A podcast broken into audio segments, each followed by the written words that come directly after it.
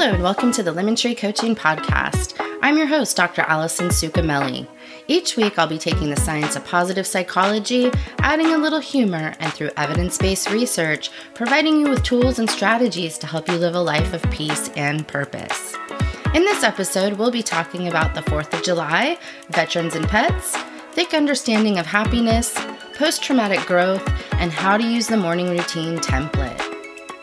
Teachers, you may also want to check out The Lemon Tree by A K S on T P T, formerly known as Teachers Pay Teachers. I'm constantly adding resources and lessons each week, several of which I mention on the podcast. For instance, as we move into the summer, I updated my morning routine template with an inspirational quote section.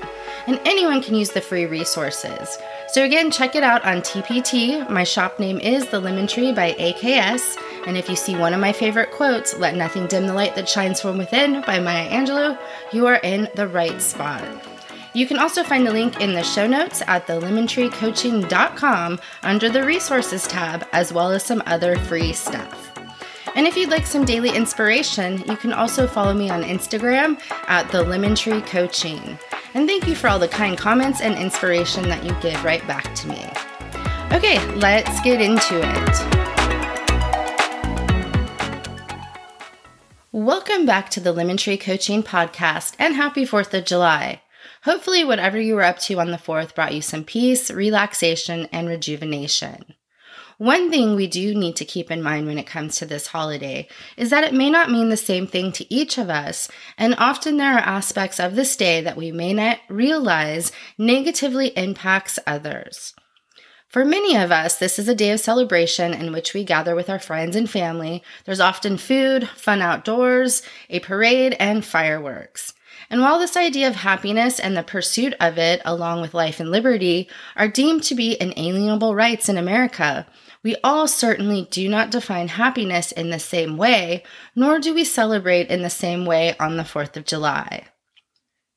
So some things to consider and keep in mind on and around this holiday, and I say around because people always seem to set off fireworks in the weeks prior to and well after the holiday has passed, but again, some people will find that entertaining and humorous or whatever at two a.m. on a Tuesday, but others will not so much for various reasons. Some people respect the quiet enjoyment of people in their homes, while others do not so much and neglect to realize that people have children, pets, and also have to go to work on the same Tuesday without restful sleep because they had firecrackers or bottle rockets burning a hole in their pocket. Pun intended. In the article, The Pursuit of Happiness on the fourth of July, Jefferson was no promoter of selfishness. Author Dobrin writes, "America's founding fathers held an assumption that behind the pursuit of happiness stood a developed and mature sense of ethics. The order of nature is that individual happiness shall be inseparable from the practice of virtue," Jefferson said. In a letter to Amos J. Cook in eighteen sixteen, he wrote, "Without virtue, happiness cannot be." So again, we can return to the values and action inventory that we talked about in prior episodes and be reminded of our signature strengths and virtues under which they fall. Dobrin goes on to say, "Jefferson dissolved moral conflicts between oneself and others, between one value and another, between one principle and another, by equating duty with happiness and self-interest with service to others." But the larger point remains. The link, while not perfect, is clear. Happiness is dependent upon virtue. You must live decently in order to approach happiness. Jefferson believed that truth, happiness, and morality belong to each other. One wasn't possible alone. For him, the pursuit of self-interest led to the goodness of all because self-interest rested upon a benevolent human nature, and your interest always took the interest of others into account. Dobrin makes a connection between virtue and happiness, as many of us do, as people have the propensity for good because it is in the nature of human beings to find the deepest satisfaction by living virtuously. In addition to the idea of the pursuit of happiness, holidays, any holidays, can bring up complicated emotions for any reason. It could simply be the stress of going to the grocery store to get food for your event, which the day before most holidays I find insanely crowded, and I either find people who are yelling and arguing with one another at the store, or I find that they are extremely kind and complimentary to one another, but there seems to be no in-between, which I find intriguing. And sometimes the stress is fueled by personal historical narratives not aligning with mainstream narratives, especially in the months of June and July. So don't assume that your personal historical narrative is everyone else's.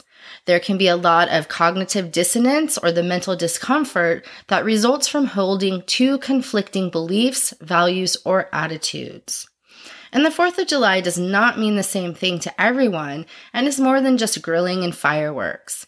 In fact, the pursuit of happiness means more in the Declaration of Independence than simply chasing a fleeting feeling.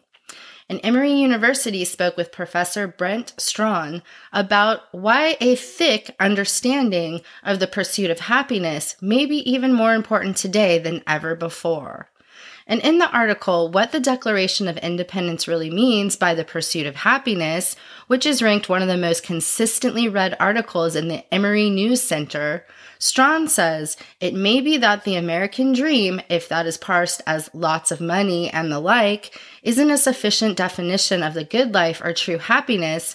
It may, in fact, be detrimental. So what does happiness really mean in this sense? In the interview, Strawn says that most people misconstrue the word pursuit to mean chasing happiness, as in the phrase, in hot pursuit. This would mean that the pursuit of happiness has to do with seeking it or going after it somehow. However, he goes on to say, the pursuit of happiness did not mean chasing or seeking it, but actually practicing happiness, the experience of happiness. Not just chasing it, but actually catching it. And this includes people's safety and happiness.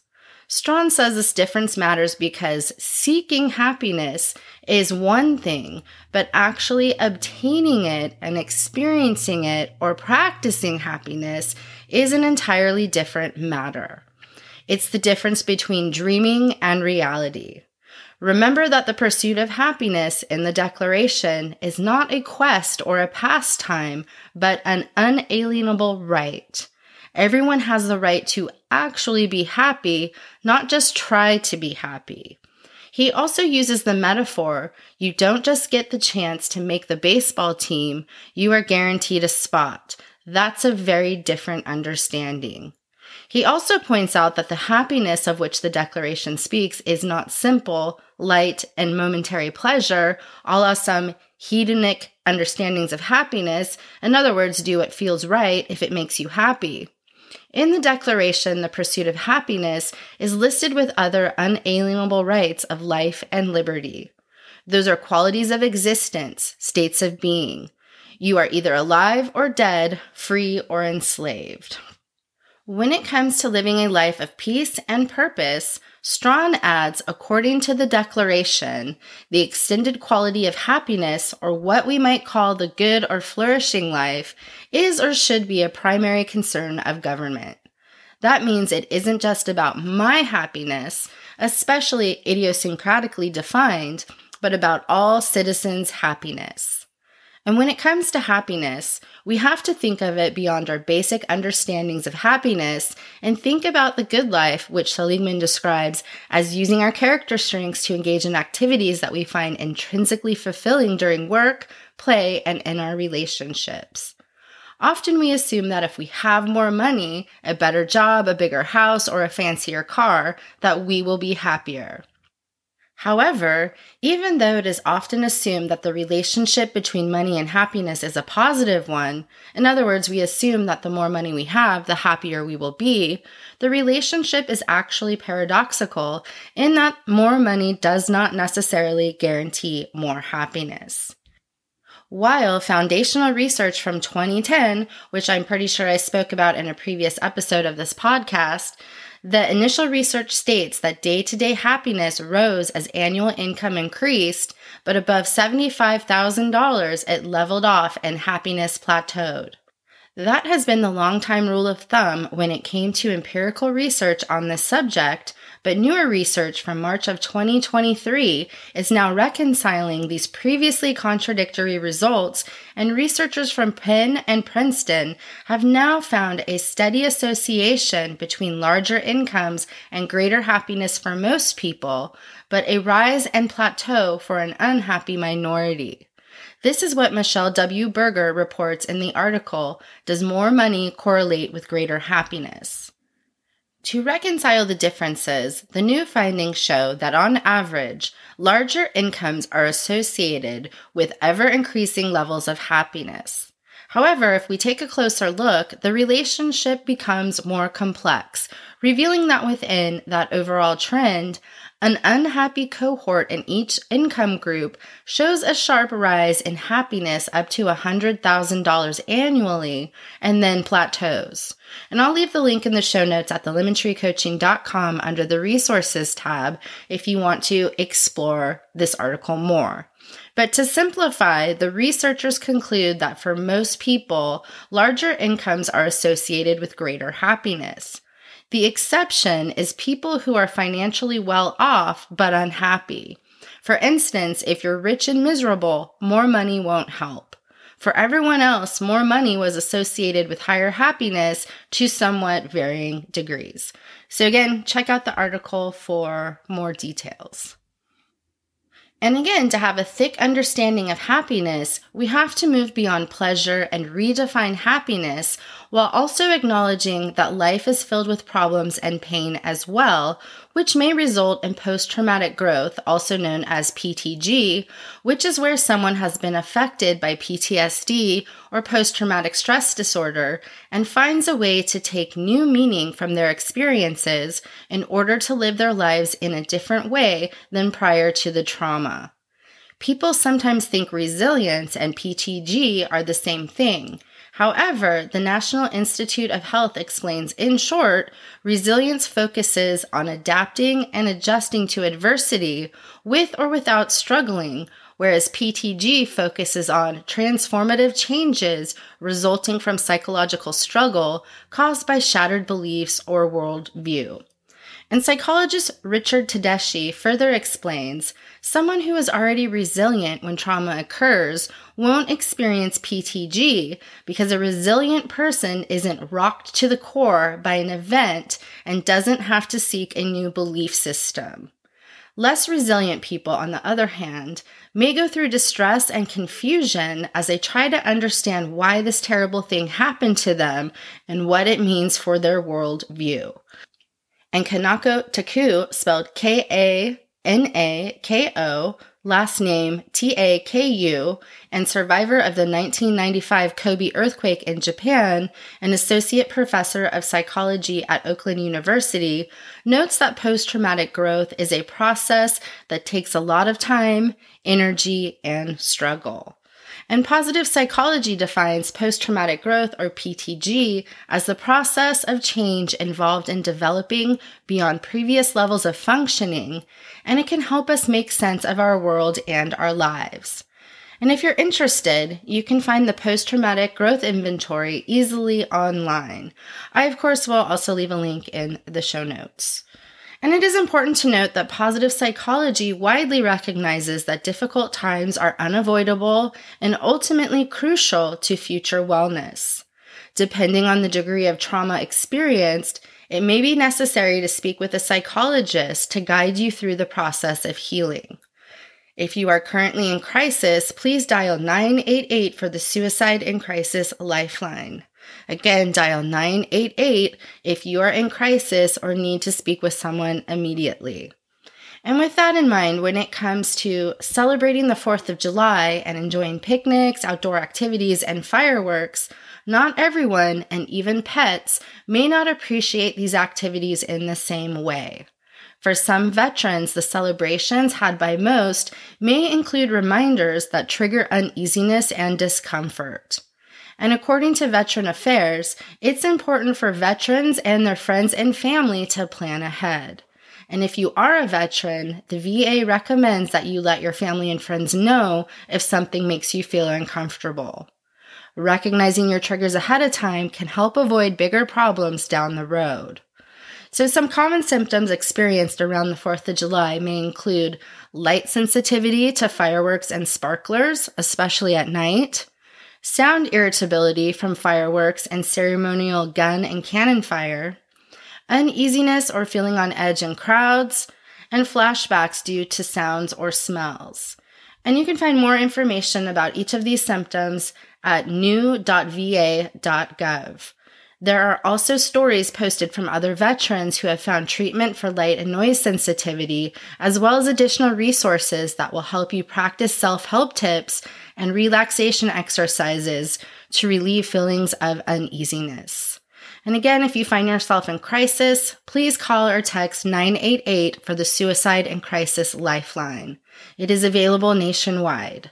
You can also visit their website at nine eight eight lifeline dot org for more resources or to chat with someone online. Again, it's nine eight eight lifeline dot org. In addition to veterans, the American Veterinary Medical Association also reminds us that festivities can be frightening and even dangerous for animals. Noisy fireworks and other celebrations can startle animals and cause them to run away.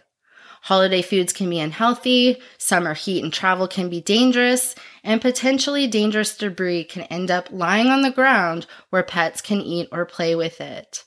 And the A V M A recommends the following preparation for a safe celebration. And again, it doesn't just have to be the fourth of July. But make sure your pets, cats and dogs alike, have identification tags with up-to-date information.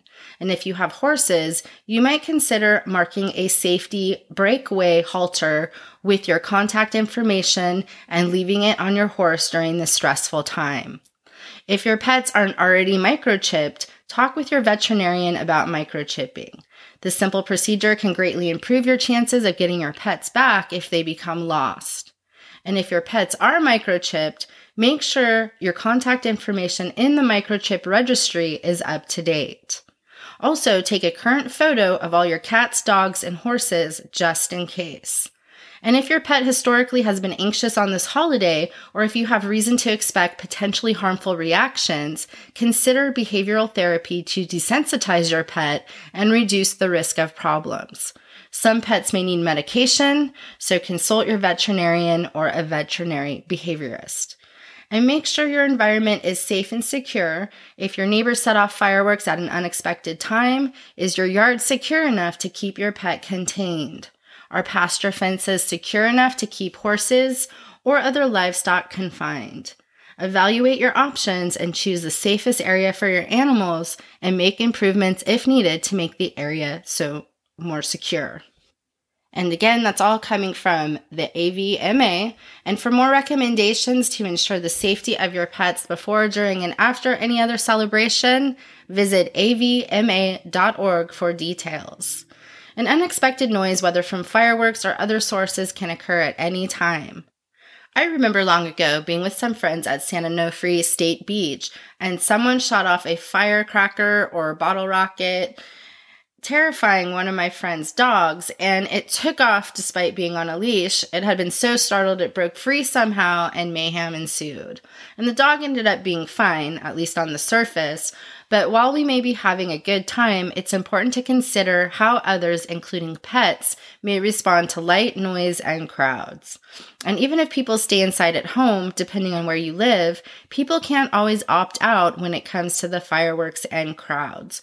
So do have some sensitivity towards each other, our veterans, and our pets. Okay, so I'm going to take a little vacation from the podcast in July to re-energize and make sure that I am continuously practicing what I preach in each episode. And you may have been able to hear it in my voice during this podcast that I still have not completely bounced back from being sick at the beginning of June, so that factored into this decision of taking a few weeks off. But in the meantime, if you're new to the podcast, you can go back and listen to the previous episodes that you haven't heard yet and take time to practice some of the positive psychology exercises that we've talked about and create the space to discover what works and doesn't work for you. For instance, during July, I'm going to continue using my morning routine template because I tend to forget what I have in mind for the morning, or something comes up and distracts me from that routine. And you can find the template for free on my resources page at the lemon tree coaching dot com, or free in my Teachers Pay Teachers or T P T shop called The Lemon Tree by A K S. But the way I use my morning routine template, and I'm using the newer one with the inspirational quote routine, if you're able to print it out in color, even better, but not required. I tend to respond to colors and find the ones on this template to be quite soothing. The template is set up as a checklist, and I tend to date mine at the top with the start date and the end date, so I have a record of what was working for me and what I was doing um, at a certain point in time, so that I can be reminded of something down the line that I'm bound to forget. You don't have to print these out daily. I am planning to use mine for the month of July and then tweak it accordingly along the way or change it come August. And also remember to break down your routine into small chunks, like we talked about in the last episode when it comes to organizing things. These do not have to be monumental tasks, but signature elements that support a life of peace and purpose. So let me fill out my template as we go. So the first thing on my morning routine checklist is coffee and clock mobility. I love a slow morning, and the first thing I like to do is indulge in my cup of coffee. And while the Keurig is brewing, I do a standing clock mobility routine, which is simply to stand and raise your leg in each direction at each number of the clock as if you were standing in the center of the clock. So your right leg will cover the twelve to the six, and your left leg six back up to twelve. I learned this very simple mobility exercise along the way from somewhere, so it's a good mobility check for me, especially as I continue to age. And I'm sure someone can explain it much better than I just did, but there are several mobility exercises that you can find online and adopt into your morning routine. But again, coffee and clock mobility are the first item on my checklist. You can put a big check in the box when you are done for the day, or if, like me, you are going to use one printout for the month, you can put smaller checks or different symbols in the darker green or gray checkoff box, or write the date like seven four twenty-three real small or in the margin if you wish. Next item I'm going to add to the second list line is reading. I can't always do this on a work morning unless I woke up really early and have some time to burn, or can't do my full reading routine, which usually consists of a variety of books I am currently reading. And I'm not saying this is a good plan, it's just my plan, but I tend to have multiple books that I'm reading at once due to curiosity and my love of learning, but I do have a variety of reading spots around my house with certain books intentionally set up so I can plop down and be ready to read. Sometimes I combine parts of my routine into one step, as the third item on my list is nature and to be outside, whether it's simply watering the plants, feeding the birds, or reading outside. And sometimes the nature part of my routine gets combined with my fourth item, which is movement. So walk outside, yoga inside.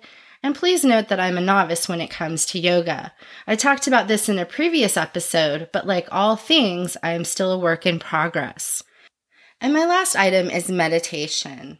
And I wouldn't say that I'm great at this either, but I do like to have it as the capstone to my morning routine, and then I'm ready to get into the rest of my day and handle whatever may come a bit better than I probably would have. And when you first start your morning routine, you may only have one or two things on there, or choose to have one of the items be an automatic thing like brush your teeth, which of course I do as well, but did not include on my template. When you first start your morning routine, you may only have one or two things on there, or choose to have one of the items be an automatic thing like brush your teeth, which of course I do as well, but did not include on my template. You can even think of the morning routine template as a menu from which to choose from if you do not have time to do all of the items. So similar to our self-care menu that I mentioned in earlier episodes, the idea is to choose things that will help you live a life of peace and purpose and perhaps strengthens your signature strengths. And if you're new to the podcast, if you want to find out what your signature strengths are, go to the V I A character dot org to take the free assessment and listen to some of the earlier episodes. I do refer back to this assessment and how you can apply it to your life quite a bit. It just seems to be a natural reference with a lot of the topics discussed. So as I mentioned before, I'm going to take a little vacation from the podcast in July to re-energize and make sure that I am continuously practicing what I preach in each episode. Who knows, I may get excited about something and come back a bit earlier than expected, but the podcast episodes will for sure resume the first Wednesday in August. And I'm not going to call it season two. I'm just going to continue to number the episodes as we continue on in our journey of exploration and discovery. And again, you can't possibly do all the exercises we talked about each day, nor will all of them work the same for each person. It's your job to figure out what is most beneficial to you and best promotes your wellness, your balance in life, and the practice of what makes you happy. Key word again being practice, meaning you do whatever works for you on a consistent basis and not just once and you're done and happy forever. And if you are enjoying the podcast, please follow or subscribe so you are notified in August that the Lemon Tree Coaching Podcast is back and growing and evolving with each episode. I'll continue to synthesize the research and bring you the findings, and I'll even have some guests, so stay tuned for that as well. Okay, so there you have it. In this episode, we talked about fourth of July, veterans and pets, thick understanding of happiness, post-traumatic growth, and how to use the morning routine template. And if you'd like some daily inspiration, you can also follow me on Instagram at the lemon tree coaching. I post inspirational quotes that I've encountered along the way and simply want to share them with you. There are direct links to both my website to get you to some free resources as well as the podcast. And if you like my show, please share it with a friend and let them know that they can listen to the Lemon Tree Coaching Podcast on Apple Podcasts, Spotify, or wherever they listen to their favorite podcasts. And teachers, you may also want to check out The Lemon Tree by A K S on T P T, formerly known as Teachers Pay Teachers. This episode didn't have too much referring to the classroom, and I know it's the summer, and please rejuvenate during your time off. Some of the resources that I'm constantly adding each week on T P T coincide with your wellness, as well as other lessons for E L A and psychology classes, several of which I do mention on the podcast. For instance, the morning routine template, which we just talked about, the stop method, and rain printouts are now available as free downloads, as well as the introductory assignment to human strengths. So again, check it out on T P T. My shop name is The Lemon Tree by A K S. You can also find a link in the show notes at the lemon tree coaching dot com under the resources tab, as well as some other free resources. And once again, this is Doctor Allison Sucamele saying it's been a pleasure sharing the space with you. Enjoy the month of July. I'll be back in August. So until next time, have fun, be safe, and practice some positive psychology exercises that work for you.